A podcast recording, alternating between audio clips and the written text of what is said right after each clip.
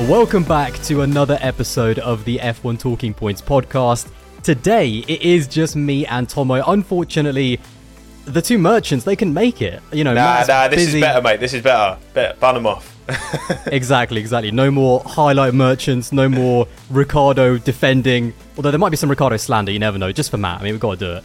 Um, but yeah, so just me and Tommo for this one today. We're going to talk about quite a few different topics, a, a bit of news as well that uh, recently has been announced. But the bulk of this uh, topic, or the bulk of this video, is going to be talking about Red Bull and Sergio Perez. Now, to be brutally honest, actually thinking back even all the way to 2019, I feel like that second seat is just always in the news every single year. And as good as Sergio Perez started at the beginning of the season, it is beginning to tail off a little bit for him. And what's really interesting is that compared to, you know, previous seasons, Red Bull are winning the championship. They're probably they're on their way to winning both the drivers with Max, potentially even in Singapore, which we'll get to. And I'm sure they're gonna, you know, win the constructors as well. But with Sergio Perez's recent kind of performance slump, to be honest, uh, especially since kind of the mid portion of the season, yet again his seat is uh, being called into question. So the way I kind of want to do this is actually beginning or talking about the beginning of the year because what did you feel in the first five or six races, Tommo, in terms of Sergio Perez, the way he started? Because especially with these brand new cars and their kind of handling characteristics before Red Bull really kind of were able to put more upgrades and kind of suit the car more towards what they need. It did look like Sergio Perez made a massive step at the beginning of 2022. Yeah, I wasn't hugely surprised at the start of the year. Again, given that fresh slate, it would give a lot of drivers opportunities to kind of uh, reaffirm their position. Obviously, Sergio hadn't been at the team for particularly long, and Max was well embedded into Red Bull, and there was a lot of mutual understanding between him and the team. And so for Sergio to have like a strong start to the year, because he is eh, clearly, I mean, again, 2020, arguably driver of the year that season. Um, he's clearly a very, very capable Formula One driver. There's no shed of doubt or question around that. Um, so I wasn't, yeah, I wasn't massively surprised. Obviously, Saudi Arabia was a was a big highlight. Monaco as well, even though there was probably a bit of luck involved in that Monaco result. I think the Saudi result was was a really strong one. Um, but again, I, I just think that as time has gone on, and you look at the the relative gaps between, you know, not even just um, Charles and Carlos and, and George and Lewis, the other, you know, two teams that are up the top, but various driver pairings throughout the grid. I just, it's a shame, but also I felt like it was going to be an inevitability that the gap would open back up to what we saw kind of last year, where at the end of the day, sure, Sergio did his bit. He for sure he did his bit. No, no doubt last year to help Max for the championship. He got a win. He was there to pick up the pieces. But you look at that relative delta and you have to ask questions. But again, this is the third driver it's happened to. So I think the questions it, it, it's it's clearly something deeper than just putting it on the driver.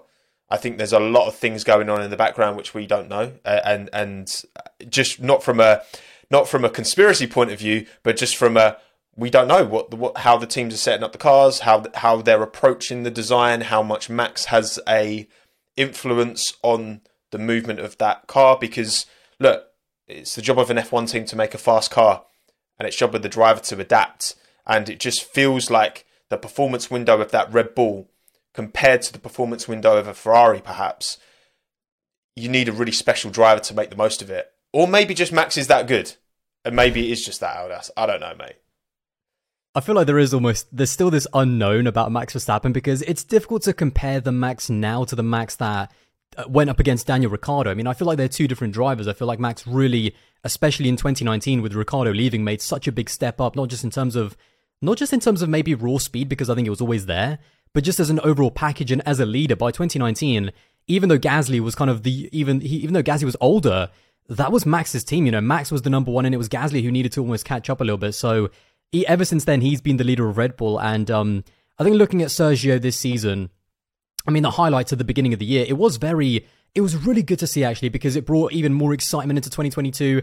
I never kind of got onto the train of, oh my god, could Sergio Perez be like a title contender? I feel we always knew that Max, especially the beginning of the year, you could see that Max was struggling. He wasn't shying away from it. I remember after qualifying in Australia, I think he said that he really just didn't like the car. Like it just wasn't, he just wasn't vibing with it. Um, but there were those highlights. I mean, that pole position in Saudi Arabia, he got really unlucky, I think, with the safety car there. He was leading that first portion of the stint, and then obviously, you know, dropped back behind Leclerc and Max. Um, And then obviously Monaco as well. And as much you know as you can say about luck, Max wasn't quite in the zone and in the rhythm around Monaco, and it was Sergio who, yes, rode his luck a little bit, and I'm sure the uh, I'm sure Ferrari helped out helped that out a little bit as well. But it did look like the beginning of the season. It was a lot more closer. I mean, Red Bull especially were able to put that pressure on Ferrari very early on, despite the fact that I think Ferrari definitely had the better overall kind of package, or certainly in terms of car speed, even on a Sunday at the beginning of the season. But it was that combination of Max and Sergio kind of performing, maybe not at Max's best, but Sergio, you know, certainly Sergio performing, I think, better than ever, really, especially when you think about the pressure of a top team. And it really started to fall apart, I think, around Canada time. Now, there's always uh, there's a great gra- uh, graphic actually that the race uh, produced in terms of their qualifying uh, differences. And especially in the wet, Sergio is just nowhere near Max. We're talking seconds. So even as early as Canada, uh, obviously crashed off in quali, there was, you know, that's kind of where it all started. And especially since the summer break, whether you, want to talk about the technical, uh, you know, the technical directive of the floor, or it's just the upgrades of the Red Bull, he has dropped off again back to the Gasly Albon kind of level. I mean, I think uh, six and a half tenths is the average in terms of their qualifying and the problem is, is that that's coincided with Mercedes, especially really upping their game. I mean, I think the the combination of Lewis and George is arguably, I think they're the best uh, teammate combination on the grid, to be honest, right up there with the. Ferrari drivers as well. And what that means is that there, even though Sergio does have a quick car, there is no hiding. There's no doubt about it. So it's been very interesting how this, the kind of this, uh, since the summer break, Max has been dominating, but Sergio's been further than ever. Yeah, because I mean, so many great drivers over even just recent years. You look at Daniel Ricciardo at McLaren. You look at Sebastian Vettel at Ferrari in 2020. You you look at you know numerous. There's numerous examples, and we're see, we're seeing it from Checo now, where you know drivers who have proven how good they are, right, in in the right machinery, in the right environment. You know, it, it can it can take a car that you're not comfortable. If you're not fully comfortable in the package you've got, and your teammates killing it, which was the case for you know against Seb in 2020 because Charles was doing a great job. It, it was the case for, um, for, for Daniel at the minute relative to Lando. Those pressures, I think, can really amplify that lack of confidence in the car. And then all of a sudden, and again, I, I think, like you say, that that delta being so big in the wet, in the wet is is the true test of like how at one do you feel with this piece of machinery? Because drivers talk all about all the time about just getting into this kind of zone a zone where you're not having to think about what you're doing and you can just do it on autopilot and you've got that instinctive feel and you feel like Max uh, has, clearly got that more than than Sergio has at the moment. Lando's clearly got that more than Daniel has at the moment, and Charles clearly had that more than Seb did in in 2020. So I just think that there's it, it's frustrating because I think also this is this is just the the deal with the sport. This is the deal with Formula One is that you know, the team is going to push the car in a direction that's going to make it quicker. And if one driver can adapt but the other one can't, it's tough shit. You know what I mean? I, I think I think it's something you've got to deal with because the team's always going to want to add performance. It's always going to want to push in a direction.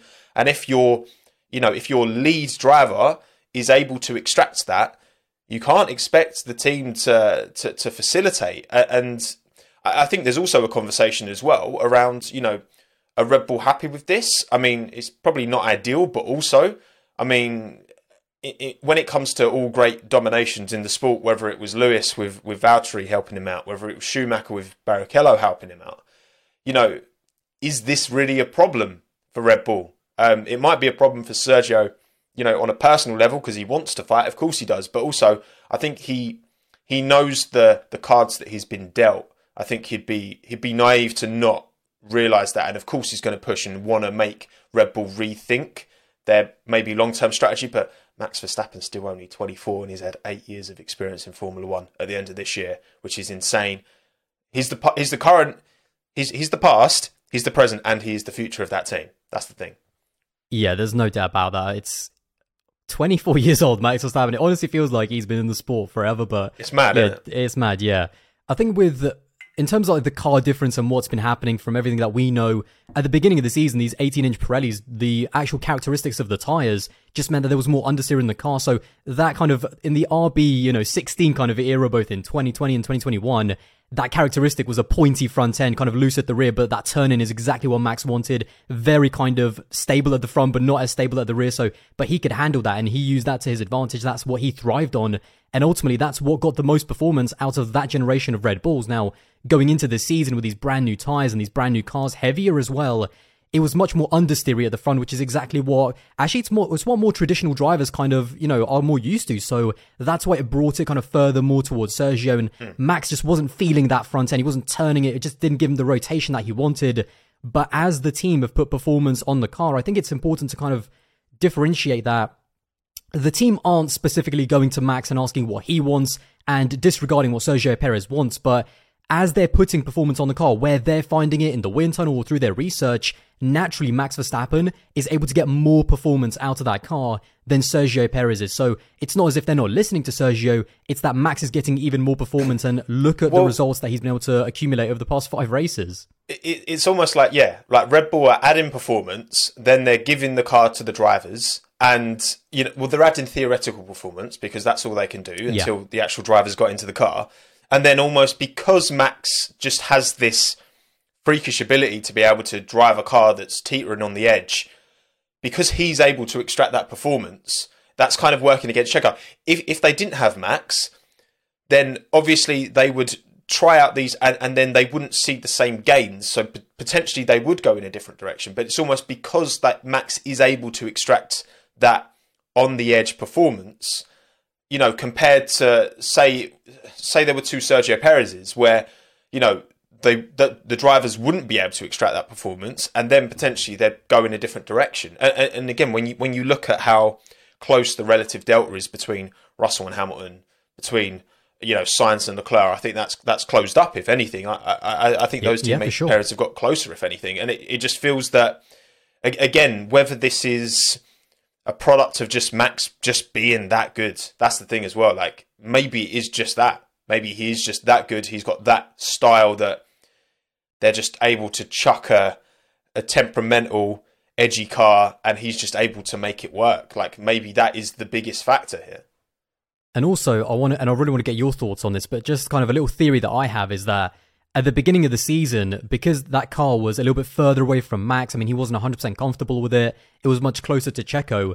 We did see that Ferrari and Red Bull, it was track to track, you know, which uh, team had the stronger, had the stronger package. But ever since the team have found performance, or again, put that theoretical performance onto the car, and Max has been able to extract a lot more out of it because it suits him a lot more, that car has been a lot more dominant. And I think that's what's quite interesting to me in terms of when the car was closer to Checo, we had a much more closer battle between Red Bull and Ferrari, but now that it is closer to Max, I mean, that car is dominant. You know, Ferrari mm. can have a few, they've had a few pole positions. Obviously, they still have performance, but that car now is dominant in the races. And I mean, you can, you know, Max can start on pole position, he can start on in P14, he can start on from the pit lane, and he just seems to be able to win because that car, in his hands specifically, is unbelievably dominant. So, how do you think that trade off, you know, is this sustainable for the future because this is the trade-off that I think we're seeing now. Like that car in Max's hands is dominant, much more so than it was at the beginning of the season because and I think it's totally related to the fact that Checo is now further away, but is this sustainable as Ferrari and Mercedes potentially improve in 2023? I think in an in an ideal world, of course, you give, you know, both both drivers are able to extract top performance out of the car.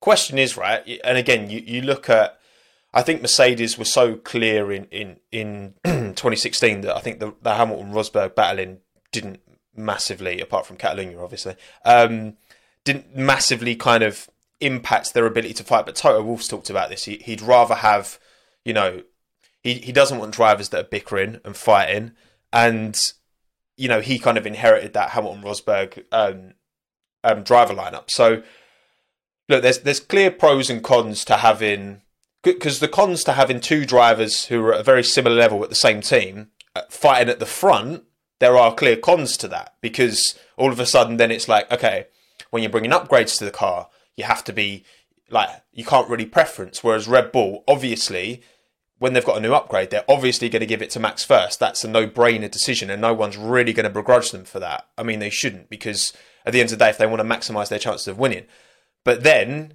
counteractively, of course, yeah, Checo isn't up there as much as he you know could be or should be. Say this championship. Charles is only 20 points behind, which maybe he should be with all the strategy issues we've seen this season. you know, yeah, I, I think if if Charles right up there fighting with Max, I think Checo being off as far as he is at the moment would be a bigger issue for Red Bull. Right now, it's not a massive problem because he's opened up this massive delta, and Ferrari's incompetence has, has for sure helped them out. But I do also think, yeah, going forwards, I, I know teams say that they, you know, the constructors is the most important thing to them. I would disagree. I, I, don't. I don't think it is. I, I think the marketing, the marketing pool of a drivers' champion. That's what people remember. No one gives a toss that Mercedes won the Constructors' Championship last year. No one gives a toss that Ferrari won the Constructors' Championship in 2008 when Lewis won his first title. Like, um, that doesn't get remembered. That doesn't. Yes, you get a little bit more prize money, but in terms of, you know, legacy from that point of view, you know, it's drivers' championships that people remember. Um, but I, I, don't know. Would if you were a team principal at us, what would you would you rather have a Hamilton Russell or, or a Charles Carlos where where you know, there is maybe one driver that's slightly ahead, but is pretty close? Or would you rather have a bigger delta where you've got a Max Verstappen who is maybe that extra little cut above, but then the second driver, you can't guarantee on them fighting and taking points off of others, I suppose.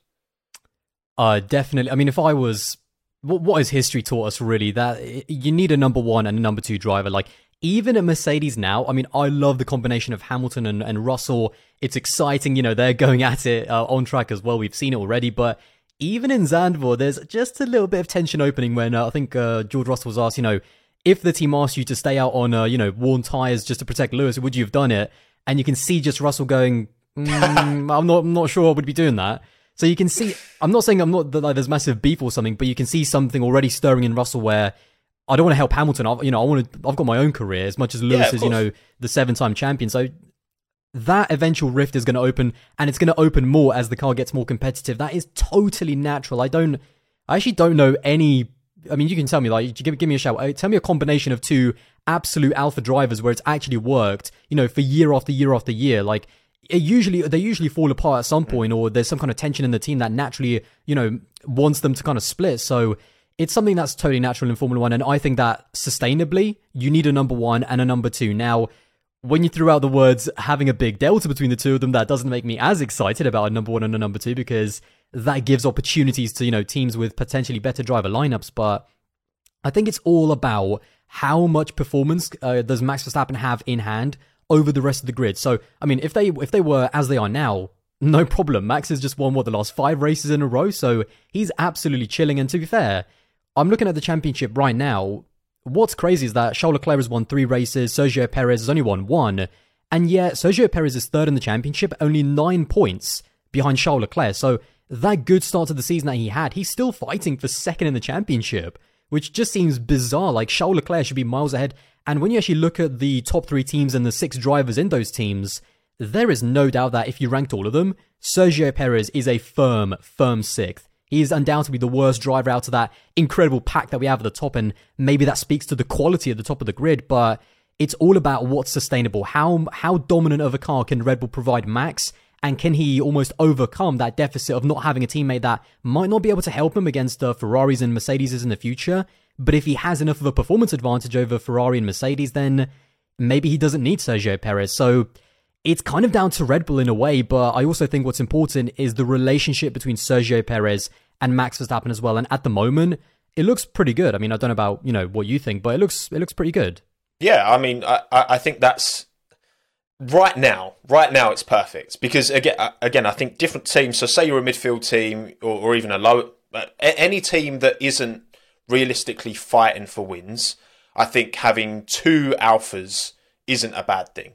I, I, I think that's you need those presences, you need those that experience to push the car development forward. As soon as you start fighting for championships, that that's where it becomes an issue. But like you say, I, I think you know Checo was was out of the sport at one stage. You know, we we thought he'd be coming off the back of yeah. arguably his strongest season in Formula One. He was potentially going to be losing his seat altogether. which obviously would have been like, and and I've said this a million times before.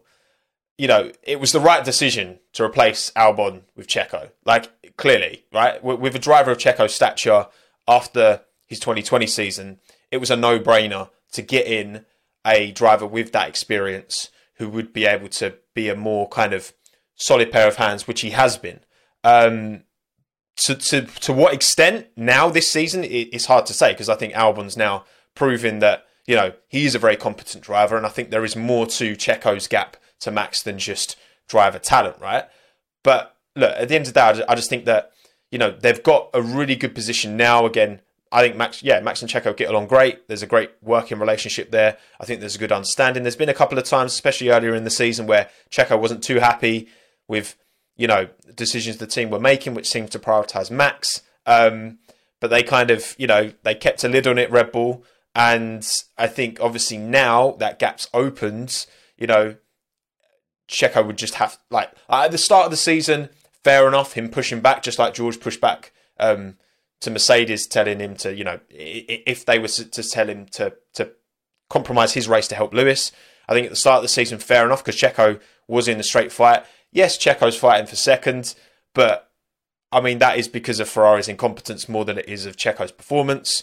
Yeah, if you just take the first half of of the season, you'd put Checo above Sainz, you'd put Checo maybe even above Hamilton because you know Hamilton with the experimental setups on his car wasn't delivering the levels that he has been in the second half of the year. Um, yeah, look, I, I, just think right now it, it's solid, and all, all, the Red Bull talk around, you know, AlphaTauri being a sister team now, potentially bringing Nyck, Nyck De Vries. You just wonder that, you know, Checo's what, 33, I think? 32, 33, I think. Yeah, 32, 33. And so they they can get a, a, bunch more years out of him where he's 32. He's, uh, 32, okay, yeah. So he, they've, they've, they've got time to, you know, look for that next driver, I suppose. But are they in any rush? Because you know they've got their they've got the marquee driver. They've got Verstappen, who they're going to get at least another ten years out of minimum. He still only be thirty four in ten years' time. Like they could get him, could could get more out of him than that. So do they? Is there pressure like there has there was on Mercedes? Because you know Russell's coming in. Yes, they've got kind of two alphas almost in Russell and Hamilton, but that's because Russell is being lined up as Hamilton's replacement for when he eventually retires. It's kind of slightly different there. Um, and obviously, there's this transition where there's going to be, like you said at Zandvoort, where it, it, might get a bit prickly at times. But yeah, I, I just think that you know Red Bull right now don't have a problem, but I think long term they need to be they need to be, I guess, careful as well um, because you know Christian Horner's talked about being disappointed that Oscar Piastri kind of slipped through his fingers because there was an opportunity to sign him a while back. I worry about that for McLaren. You know, Lando's you know firmly on top at the minute in that team. Piastri comes in. If you put some worldies in, maybe that upsets the apple cart a bit. But again, I think when you're a midfield team, there's you know if McLaren were fighting for championships and you had a, a really competitive Piastri pushing Norris, it could come to blows. But I think while that's a midfield team, it's okay.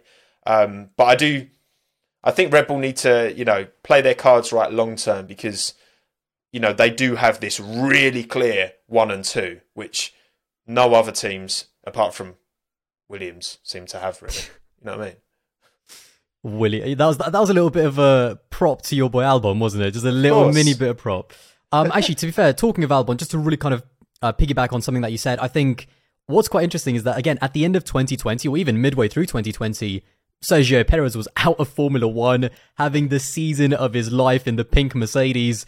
Um, and st- stunningly, it was a top team that fl- that kind of uh, threw him, um, you know, a life raft. It was just, it was unbelievable. I mean, that, how often does that happen? You know, that that you actually like end up out of the sport, but then a top team with a championship level car next season end up, you know, helping you out. So he was in a, such a strange position. But I think the Albon thing on pure performance, I don't think Al- I don't think Sergio Perez now is doing any better than what Albon was doing in 2020. I think all all it was is mental. You could, Albon, I think we forget he was in his second year. Mm. And I could tell in 2020 there was some interviews where he was it was hitting him more than the way it's hitting Sergio now. Sergio has a decade of experience in Formula 1.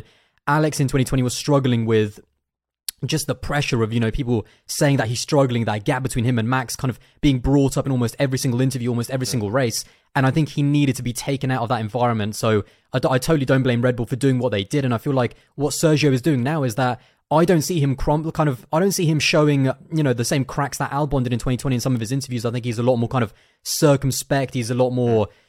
He's he knows exactly the situation that he's in, and something again that I think is that even if I was Sergio Perez right now, you've got to have that kind of you've got to be pragmatic, pragmatic and think you know, I could be I could be an Alpine right now. If, if Red Bull wanted to drop me today, I'm sure Alpine would pick him up right away. I mean, I mean, maybe the whole Ocon Perez uh, the relationship might make it a bit difficult, but in terms of the quality of driver that he is, he would command a top top seat. Like he would, in my opinion, he would be above Gasly, above Ricciardo as one of the absolute be- better drivers in that midfield. But is that what you really, you know, is that a better quality of life when it comes to racing?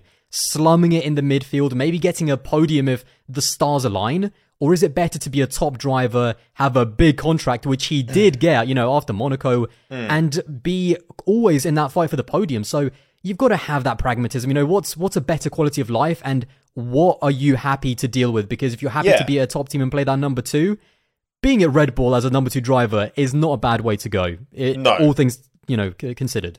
It, it, it's still like an incredibly. I mean, it's a privilege just to be on the F1 grid, let alone in a car that can fight for wins. I, I think, yeah, look, it, it's it's a very human choice, right? you know, Nico Rosberg retired after he won his first championship at the age of 31. You know, Fernando Alonso, Kimi Raikkonen have gone long into their 40s. You know, different people want different things, right? And not just in F1, you could, you know, some people when they set up a business would be satisfied with just something that does them over, pays for their mortgage, supports their family, um, and and gives them time freedom. Other people want to build, you know, a multinational corporation that turns over billions and they can become a, you know, CEO and and live the higher life. Like ev- everyone wants different things in life, and all these drivers are human beings. And you know, Checo's in a situation now where he is in a race-winning car. Um, is he going to win a championship at Red Bull? Uh, I mean, I, I, think that's incredibly unlikely when you've got a teammate like Max Verstappen. And you know, but maybe he's. You know, I, I think it just depends on what level of acceptance there is there, I suppose, and and how happy he is with how things sit. Would you know some drivers would prefer to go to a smaller team where they can be the leader.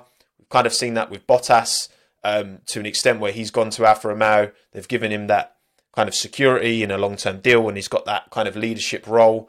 And I think he's kind of thriving off that. He's, he says he's, he's happier than ever, really and he, he's arguably happier in that situation than he was when he was at Mercedes in a title-winning car where he'd always win the first race of the season, and we'd all gas him up, and then it would just fall away. Thirty point oh, this is it. This is the championship charge this season. He's an Australia merchant. That's what he is. Australia um, merchant. That's what.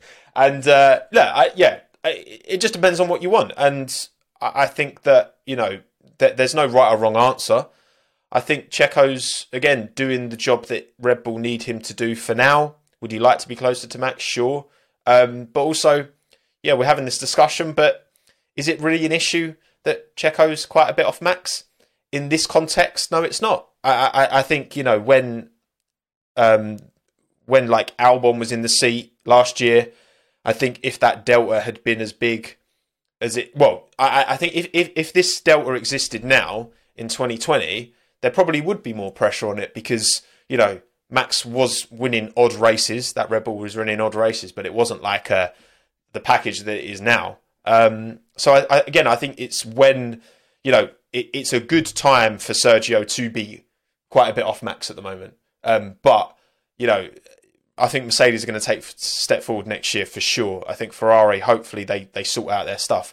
And then if there's three teams fighting, then I think Checo does need to find a way of getting closer, not just for uh, you know, for himself, but to help out a title challenge that probably will be a thing for Max.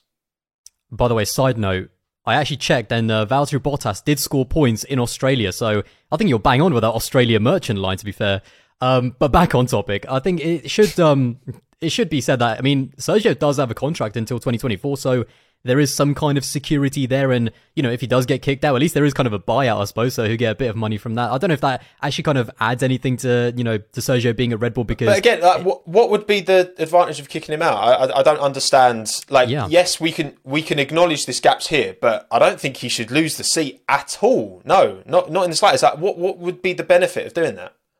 I think it all depends on next year and how and what the gaps, relative gaps are, because Formula One changes so quick. And I mean, if Red Bull, or sorry, if Mercedes and Ferrari are much closer, at the moment, the the disparity between you know the delta between uh, well, especially in qualifying, it's not really hurting Red Bull because Max is winning every single race, and even then, you know, Sergio is still able to pick up some decent points and have some good scraps, uh, you know, with the with the Ferraris and Mercedes. But it's all about next year and mentally, is he gonna still gonna be strong if that gap kind of continues, or I don't think it's gonna get bigger. I think once it gets to eight tenths or seven tenths, or you know, close to a second, then I do think we start need to start worrying, kind of look at the performances a little bit closer. But if it stays at half a second, yes, that's quite big. But mentally, if he can survive that, and it's not if it's not hurting Red Bull, then I think that's totally fine. And also, I think you said. What is their other option? Like Alex, I think is always there. We know that he still has those Red Bull links. Obviously, he still has the Red Bull branding uh, on his helmet as well. So there's some kind of tangible links, even if it is just a sponsorship. So, but I think that might be gone now. No, since he signed his extension with Williams. Oh, really? Well, there you I go. Think, I, th- I think that's I think that's now over, but there's it's not fully confirmed. But I think there was some like cryptic kind of wordplay from Alex around it, and I think he was like basically that. But I guess there's still a human relationship there, so you can never write off, right? Exactly, and I think that's why you know we talk about was it Fernando Alonso? He's been back at that Enstone team what three times now, or like mm-hmm. he's he's raced yeah. for them three times, and just keeping those Red Bull relationships, you know, with Marko, having a little dinner, uh, asking Helmut Marko, you know, how's, how's Sergio doing? How's Sergio? Oh, he's, he's you know, he's quite far off uh, off Max these days. and I'm I'm bombing out Williams, man. I'm doing, I'm buzzing. Uh, but just keeping those relationships, I think, is good. So it's mm. yeah, but they don't have options at the moment. I mean.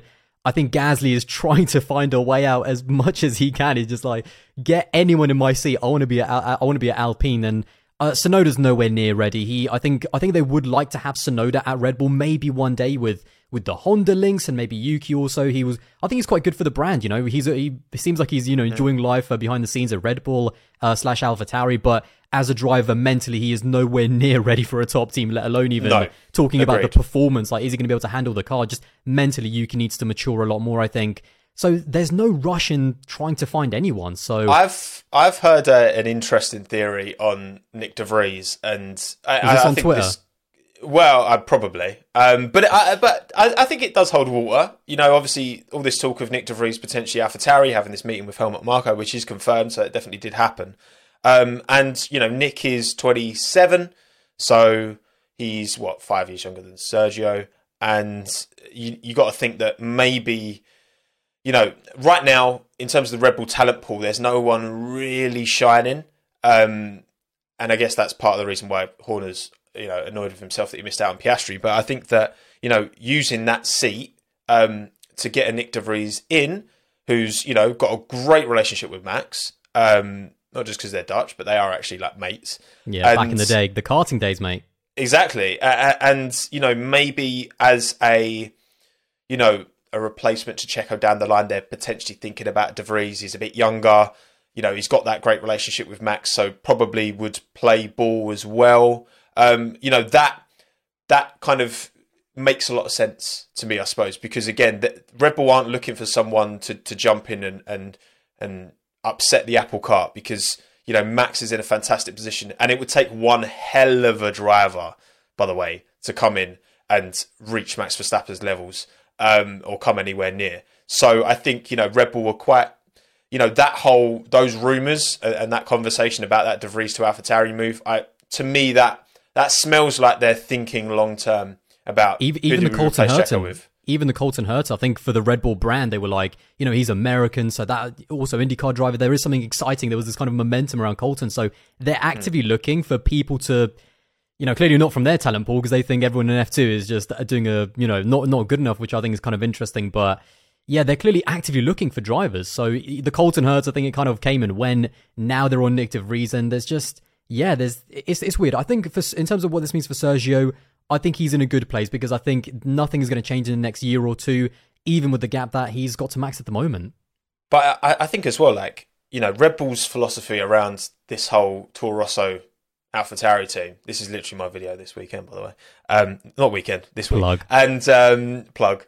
And you know, th- their philosophy around that team has changed, right? It, it started as a junior team. They started it 351 days after they purchased Red Bull Race, um, Jaguar for Red Bull Racing. They purchased Minardi, not even a year after. Um, and, and rebranded it to Toro Rosso, and that was the, the stepping stone, right? But the whole, you know, rebranding to AlphaTauri, becoming a sister team, because at the end of the day, like you look at that 2019 Toro Rosso livery, and it's just Red Bull, right? They're just promoting Red Bull. That's what it is. Just it's just more marketing for Red Bull. But what was the value they were getting out of it? Because it's you know fighting in the midfield, not much really. Um, so now stick the AlphaTauri name on it, clothing brand, boom. And then, yeah, the fact that they're talking about drink, bringing drivers from outside, obviously Colton Herta, you know, is young, yes, but also being stateside, Red Bull is huge in the States. You know that they're looking at those factors as well. Um, and the fact that, again, they're, they're entertaining De Vries, which is a very un Toro Rosso move. Um, because I think, you know, you, I think Toro Rosso's the junior team, Alpha is the sister team. And again, that pivot just says a lot about, you know, uh, I think that I think that team's getting sold soon. I can't lie. I think that team's getting sold very soon. I mean, that team is Red Bull aren't shy, and obviously, you know, we've both spoken to you know people that have said that Red Bull, in terms of AlphaTauri, they're they're openly for sale. Like, if anyone wants to come in, that team is for sale right now. We can make it Tommo Grand Prix. We can make, you know, we can buy it tomorrow. We've um, got well, we have got well, no, we haven't actually. Have we got monet? Yeah, we have got monetization on this uh, podcast. So you know, there you go. Exactly. So there might be an AlphaTauri buyout for this podcast. Exactly. There you go. But yeah, I think that team, the function of that team has definitely changed, and I feel like one of the reasons why they wanted to make it AlphaTauri is to show that look, this team from a commercial viability, it can sell, it can sell a product. Like that's what this team, that's what this team can do. And I mean, uh, Pierre Gasly and uh, Yuki Tsunoda, they're per- mate, they're runway models. Like every single time I see them in that AlphaTauri mm. stuff, I'm just like, yeah, fair play. Maybe, maybe you're doing even, it right. They even use they even use Max and Checo. Even Christian Horner, they get him on the modelling as well. So do you remember? I, saw, I remember seeing that. I think on Instagram at one point, I was like, whoa. And then Twitter obviously blew up with it, but.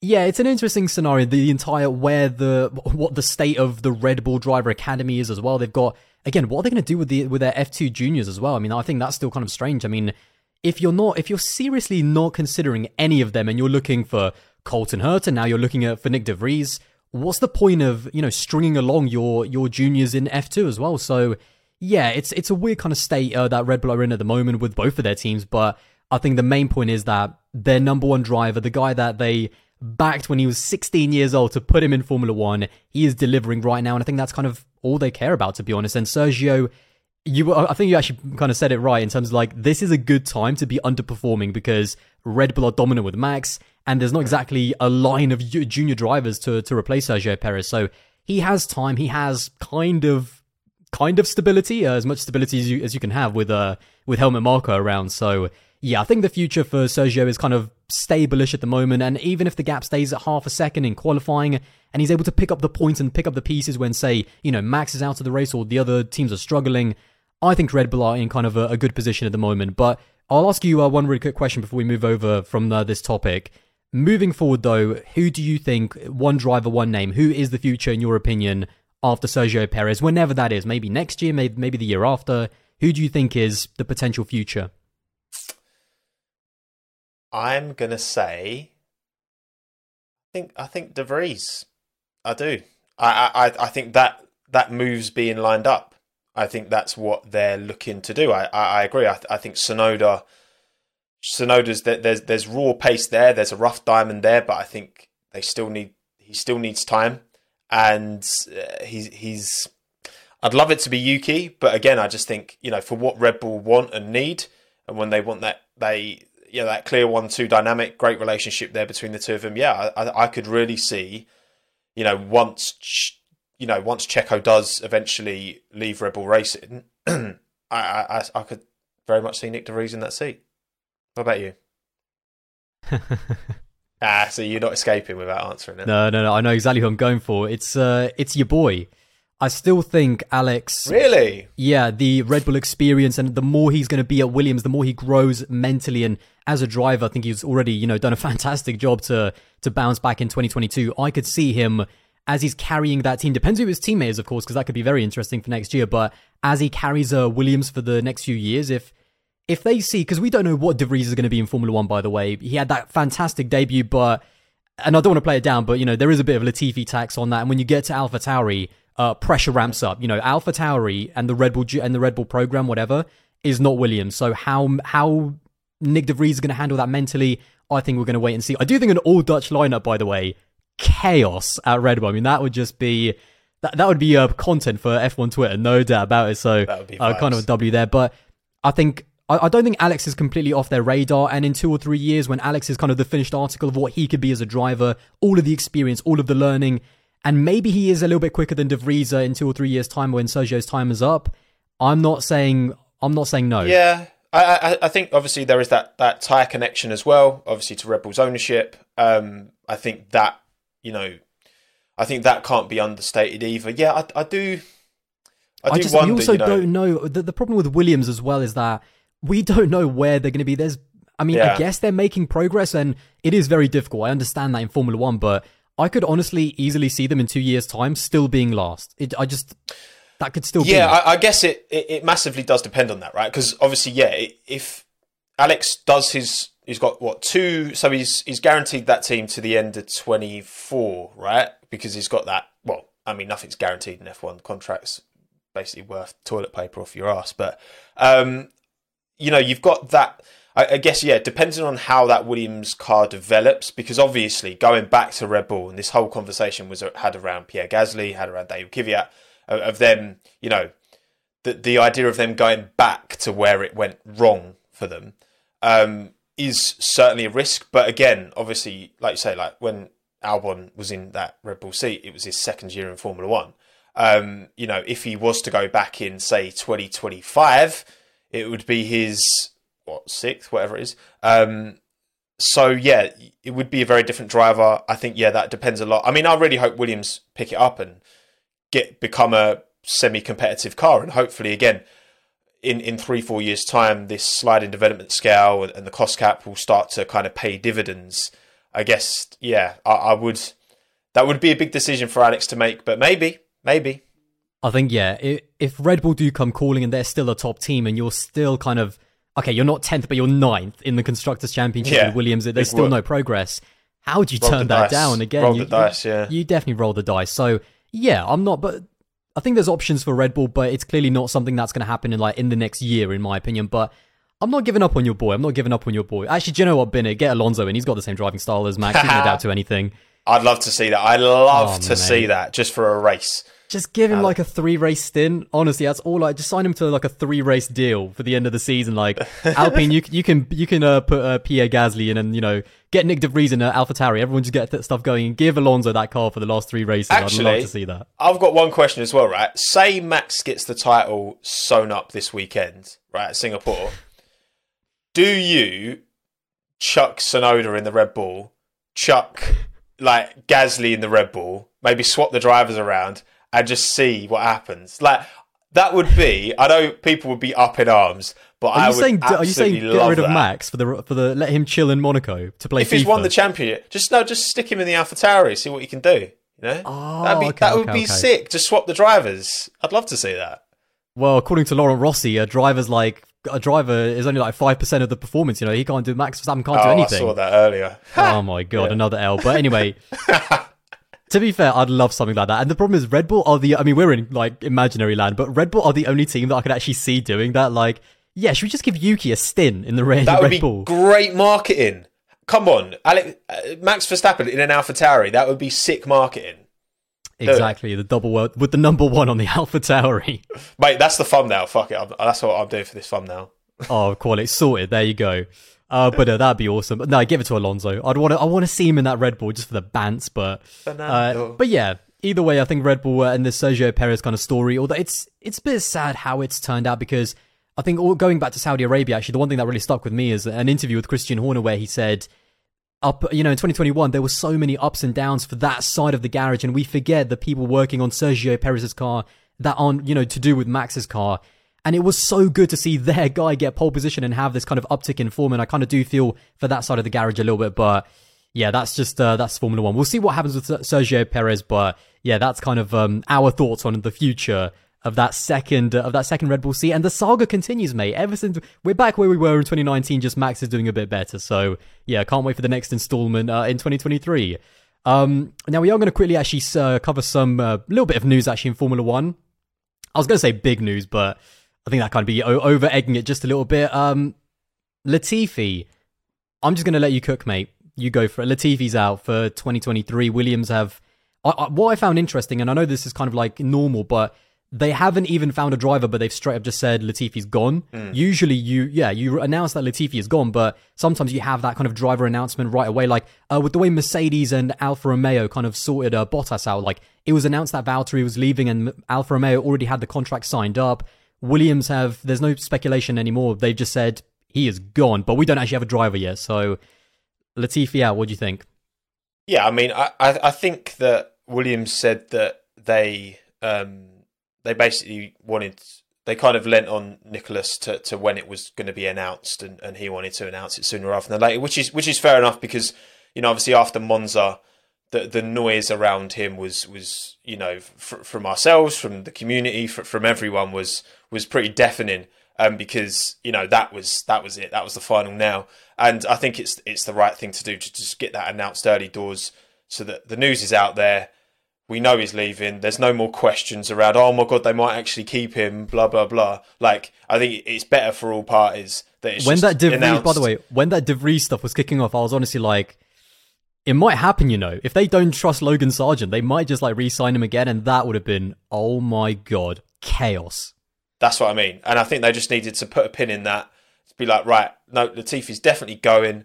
Um, it takes that kind of that pressure off of Williams and that pressure off of Nicholas, I think, to an extent, because he could just probably drive with a bit more freedom now. Now, now that it's kind of out out there, so I, I, think it's it was the right decision um, to announce that, and, and I think it's the right decision to not rush, I guess, on a driver, unless, of course, and you know, I've asked this question myself and you know, I think the overwhelming response at the minute is is Williams need to, you know, throw the kitchen sink at, at Nyck De Vries to try and get him in, um, because obviously, you know, he he's done enough clearly to put himself in the shop window where you've got three teams, you know, seriously considering him by the look of it. So, um, I was going to say, what if, what if Alpine and AlphaTauri throw an even bigger kitchen sink at him?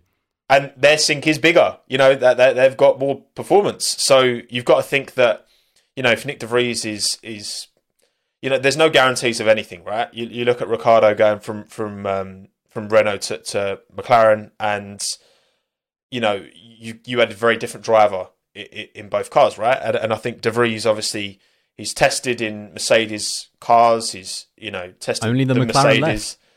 Yeah, that is, well, it's true. It's true. Maybe. And then he's maybe got all the? Mercedes Infinity Stones, mate. He's got all of them. but that's the thing. Like, I just, I don't know. I don't know what the best decision would be for for Nyck. I, I mean, you've got to think Alpine because that is a manuf- it, that is a manufacturer, and it's probably the fourth best car at the minute. So, you know, that option's going to be tempting. Um, obviously, Logan Sargent isn't guaranteed enough super license points, and we know from the Herta situation that the FIA aren't prepared to make concessions around that. Um, although, if it's someone who's come through their own FIA Formula Two championship, maybe they do love their little pyramid. They do, didn't they? Um, so yeah, I, I, I'm, I'm not really. I mean, yeah, the decision was a no-brainer. As for who replaces, I think, you know, if if they can get Nyck De Vries, get him signed now, I think probably do it, and then give Logan like another year in F2, and then maybe reconsider because obviously Logan's not won F2, so he can do another season.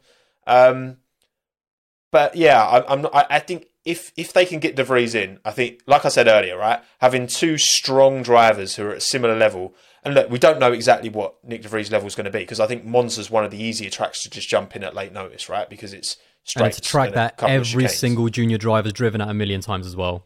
Exactly. They've got loads of experience there. So I just think that, yeah, I, I'm not too sure what the best course of action is. But if I was Williams, I would, as much as I love Logan Sargent, I probably, my option one would be try and get De Vries, get him signed down now. If you need to wait and he still wants to weigh up his options, fine, wait until after Abu Dhabi. Then you know if Logan's an option. Um, Unless Christian Horner steals Logan Sargent as well. Ha! imagine. I mean, that could be a risk. Yeah, Actually, a n- risk. listen, Nikki, I know we kind of binned you off, but we don't have anyone else, mate. Can you come back? Do you know what was quite interesting also? I know Matt joked last episode that, you know, what's the point of watching uh, Abu Dhabi Formula 2? That final race, there is a hell of a lot. I know the championship's over and Theo Pourchaire, I also think is going to finish second, whatever, but there is a hell of a lot. I'm looking at the championship standings. there's a lot riding on that last race. Like any one of Logan Sargent, Jack Doohan, Jehan Daruvala, Enzo Fittipaldi, and even Liam Lawson down to second, uh, sorry, down to seventh, could all finish third. Like there is a lot riding on that weekend. Is there four drivers on the same points?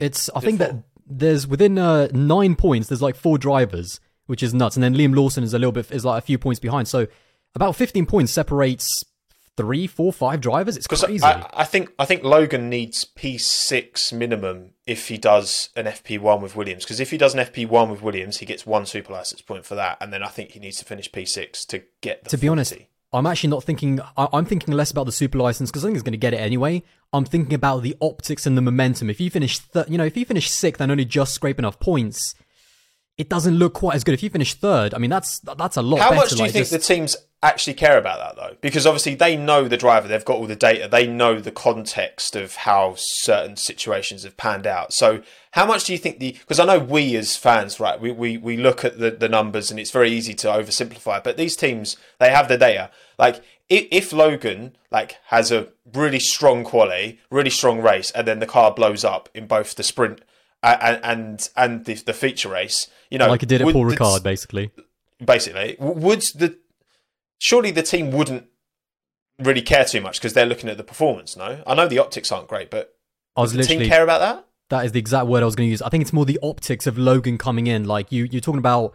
Yeah, this guy's had a lot of bad luck, but you know you're bringing in a guy who finished sixth in Formula Two in his, you know, in his rookie season. Like, the, it's just, I think it's more the optics. I think the team like trust him, and they're gonna. Hopefully, they do put him in for a free practice one session at some point. I don't oh, know if it's to, surely. yeah, I don't know if it's confirmed or not, but yeah, I think it's more the optics and the way he comes into Formula One at that point. Like you're coming in, finishing third, you know, just uh, you know, it, it kind of looks a little bit better. I don't think it's massively important, but just for the momentum, just for the narrative, I think it's it's better if he secures that P3. But Jack Doohan is not is also you know in line for that Alpine seat. So that final race, there's a there's a lot hanging on. Like there's a lot uh, to play for. So I, I can't wait for it to be honest. But yeah, um, kind of also rounding off the whole Nicholas Latifi thing. Uh, I definitely think that it was good that they kind of they kind of announced it as early as they could because ultimately he wasn't good enough. Uh, I think he was making yeah. progress in 2021, but I think Abu Dhabi was massive for him mentally. I think the mental effect it had on that, and I understand all of the backlash and how unwarranted it was, but in Formula One at the top level of sport, being having the ability to drive a car uh, is is almost maybe not even as important as the mental factor as well in terms of being able to survive in that environment, being able to prove people wrong, being able to come back from a position of really struggling. And I don't think he ever got over Abu Dhabi 2021, to be honest. I think it's something that Jost Capito talked about at the beginning of the season. He kind of, he said, yeah, you know, Nicky had a, you know, a bad start, but he has progressed a little bit. I haven't seen it. I haven't seen it. The car's got better. He got those upgrades, I think, in Silverstone, and the performances ultimately have not gotten better. So He's just a driver who I think ultimately and very simply wasn't good enough to be in Formula One. He had the money at the time. He was in the right place at the right time. He's a great guy, no doubt about it. You know, I'm not even comparing him, you know, personality wise to someone like Mazepin, but ultimately he doesn't have enough driving talent and he wasn't good enough to be in Formula One. It was the money that kept him there. And now Williams very clearly realized, and this is something I was talking about last year, his level of performance is capping that team. They have a yep. they have a cap of what results they can get with him at the team. So it was time to go, no doubt about it. Oh yeah, for sure. Like I, I think the the the consistency of Alex, not even getting into the points, but getting close to the points, like the amount of P11s, 12s, um, 13s he's had, where you know you put yourself P11 and it takes one person having a shunt at the front, and then all of a sudden you, you sneak in the points, uh, and you know Nicky was just nowhere near. Um, and yeah, again, I, I I'm not surprised. You know, I'm we, we've had our fair share of uh, Twitter pylons when you know people don't like what we say, and and it's it's not nice. And I can't even begin to I imagine. I don't know what like, you're talking about, Tommo. I don't know what you're talking about. I can't even begin to imagine how you know going through that, knowing that you're forgetting all the the online you know stuff, putting all that to one side, just knowing that you know it was the, the impact that what happened, what his his his kind of action, his his crash happened, and how that you know has changed the course of, of Formula One history to an extent, and knowing that there was so much, you know, same could be said for Michael Masi, right? And knowing how much anti-you sentiment there was brewing amongst a lot of people, um, that must be incredibly. I can't even begin to imagine how tough that that must have been on, on, on a mental level. So so there's no doubt because uh, because I think he was more comfortable in the 2021 card than he's been in this 2022 one. I, I think that gap to Alex has been. I don't think he understands I, it as well. Even even yeah. Monza, we're what more than two thirds of the way through the season. He's still talking about the car as if he's yeah. uncomfortable and he doesn't understand what's going wrong. He doesn't understand why is it working for Alex? Why is it working for Nyck, who's only just jumped in about 20 minutes ago, and it's not working for him. But I think all of that could have been, you know, Abu Dhabi 2021, all of that could have been silenced by performance. If he was out, 100%. you know, if he was outperforming Albon, what you know, people can say whatever they want about you know what happened last year. That would have been the the, the thing that would have silenced. Well, it would have given him confidence, wouldn't it? His confidence exactly. was already mudded. It would have given him belief in himself, but also like. Uh, uh, maybe this is nothing to do with it, but I wouldn't be surprised. You know, Latifi is a driver who didn't start in karts till he was 12. Um, most of these kids start when they're eight, and that four years and that you know I've I've watched I watched a really good video actually yesterday. It was talking about you know the things that Latifi said in terms of you know when he was at that early stage, he didn't have that natural feel. He had to kind of learn it on a more like whiteboard level of how to drive, and it wasn't going off instincts. And you just think that at that early stage, I think Latifi was was never going to be able to become this you know absolute natural feel that a driver like Hamilton, Verstappen, Leclerc, Norris, whoever has. And unfortunately, like you say again, you know, I think the the mental battering he would have taken after after the end of last year, then jumping into this car with your new teammate who's immediately like miles ahead of you on pace. I mean, uh, no wonder he hasn't been able to turn it around, unfortunately, because I just think it's a combination of, of, of, a lack of confidence, but also just not having that natural ability. Yeah, it's a combination of the ability, the mental side, and again, Williams. I think they, they kept him a year too a year too late. To be honest, I, there's always this talk of oh look how much a, a stable drive, even having one driver at the team, how much it could help us next season. I I think that's so overplayed. Like if they had a brand new driver lineup for this season for a brand new set of regs, I think they would have had better results. even if you put someone like Hulkenberg in there, who has never been at that. Actually, no, he has been at yeah. the team. Of course, made his debut for them, but you know that was like almost a decade ago. I think it's overplayed how much stability and continuity actually aids you by the end of the season. But anyway, ultimately, you know, we'll see where he goes. Obviously, I don't. He's going to be nowhere near Formula One because if you're if you're not good enough to be at the back of the grid, you're not good enough to be in Formula One. But whether he goes to sports cars or I don't, I don't know Formula E or something, I think there is still you know he still can have a career, but I think his legacy looking back is one of the last kind of pay drivers where we looked at him and said he was a pay driver and he was not good enough to be in Formula One, to be honest. Yeah, because I, I, think there's a, there's a lot of drivers who've you know had not particularly successful F1 careers and have gone on to do well elsewhere. Like I think Marcus Ericsson is a really good example, um, where he's kind of you know wins the Indy 500, has made himself a kind of staple in that series. Um, he's also absolutely yeah, jokes on Twitter as well, just to add, add, that as well. He is. He's very good at shit posting. And with Latifi, I, you know, obviously his that Sofina support is going to help him. That support from his dad is going to help open opportunities.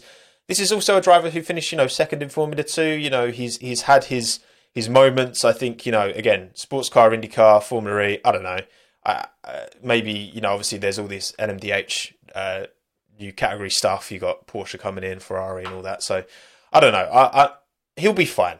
Like he, there's more to motorsport than just Formula One, and he's still fair. What he's like 27, 28, know, something like that. So he, has got years in him to do what he wants, and I think that F1. I mean, look, may, maybe there was. I, I, was wondering whether he potentially stepped back into like a reserve role, um, just to keep that um, money coming in, in the same kind of way as obviously you got Robert Kubica, who's at Alfa Romeo. He's obviously not the driver he once was which is a crying shame because he was. I think to someone like a Haas, unreal. I think that could work for someone like a Haas. Maybe because they need the money. Like just have him Maybe. as a kind of reserve driver, a few FP yeah. ones next year. I could see that. I, I think when, if if there was a reserve driver opportunity on the grid, I think Haas would make the most sense. But we'll see. And also, really quickly, uh, Yuki Tsunoda obviously uh, getting a, a contract for next year as well kind of by the skin of his teeth. I think it's kind of it's such an interesting year for Yuki Tsunoda in terms of like it's been such an up and down. Like uh, seeing his uh, 2022. But yeah, he's uh, he's staying for next year. Uh, how do you what do you think of that?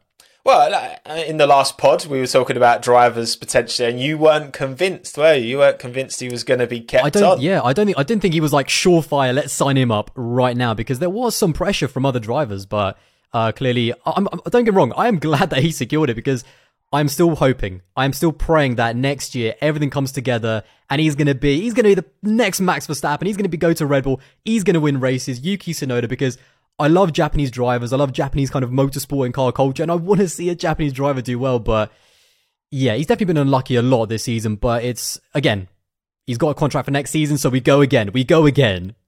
I would love to have seen this current caliber Yuki Tsunoda, where he's clearly made a step forward in terms of performance.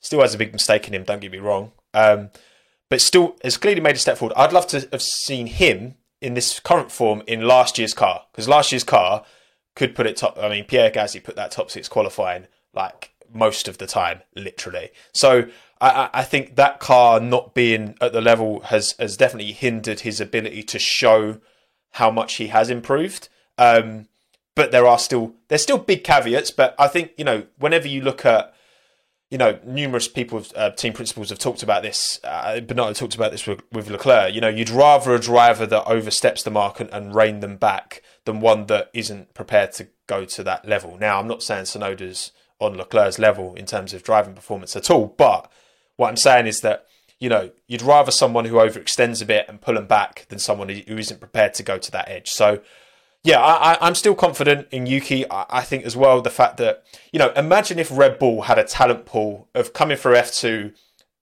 uh, of the likes of of Russell and Norris. Uh, you know, that would maybe make Yuki's seat a bit more at risk. Um, but yeah. none of the Red Bull juniors have really stamped their case on this F2 season. And as much as you know, yeah, Lawson's got enough super license points um, now for sure. Like, I just that because there hasn't been that pressure, that real pressure of someone really strong coming through the ranks. I think Yuki's Yuki's good. Yuki's all right. And even his teammate, who has a contract for next year, he might not even be there. So yeah, it was kind of a safe choice. And I mean, again, I'm buzzing that he got the contract, but there was actually a, a little clip from a podcast that AlphaTauri do where I think someone asked Yuki, you know, what was your what's your best moment in Formula One? And he said Bahrain 2021, and I just thought, if your best moment after a year, a year and two thirds is still your first ever race, something just still isn't quite clicking. But I think there is the driver in there, but it's just, I think mentally more than anything, just maturing a little bit more and being able to harness.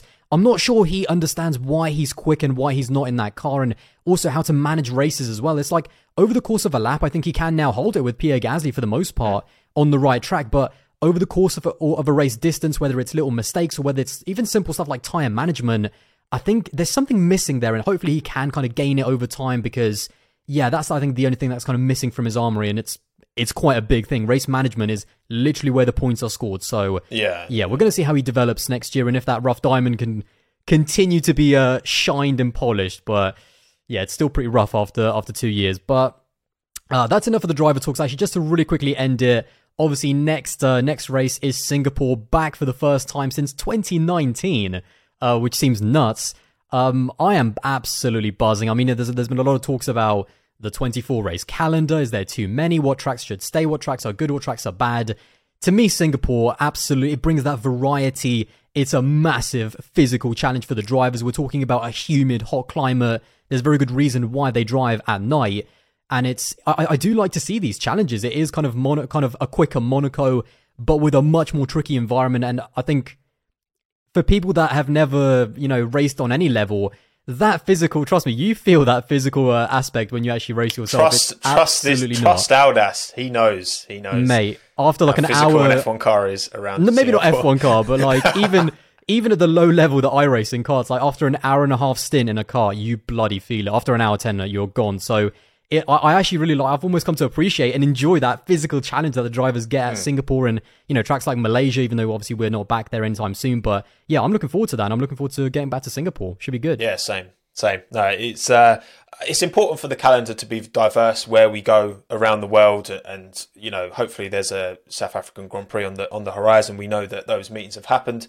That's super important, but also it's it's important that the actual tracks themselves are diverse. I think there's room for Monacos, there's room for you know Spas, there's room for Singapore's. I, I think that, like you say, it, it offers a different challenge. Sure, it's not the most overtakey track on the grids. I get that, but again, in the same way that Monaco excels in other ways. I think qualifying's always. I mean, there's been some worldy qualifying laps around Singapore over the years, and um, because there's just no margin for error. And I think there's been some great races. The humid temperatures, you know, drivers probably more likely to make errors because it's such a, a physical experience. I guess we'll see if. Um, I know Alex is trying to get ready for the race, but I That's wouldn't be, be surprised. yeah, I wouldn't be surprised if Nyck De Vries uh, co-signs for that as well, and that would be one hell of a challenge for Nyck if that is the case. I'm sure he's been flat out on the gym this week and trying to prepare himself best he can if he is needed. Just so, get those neck muscles like pumping for Singapore.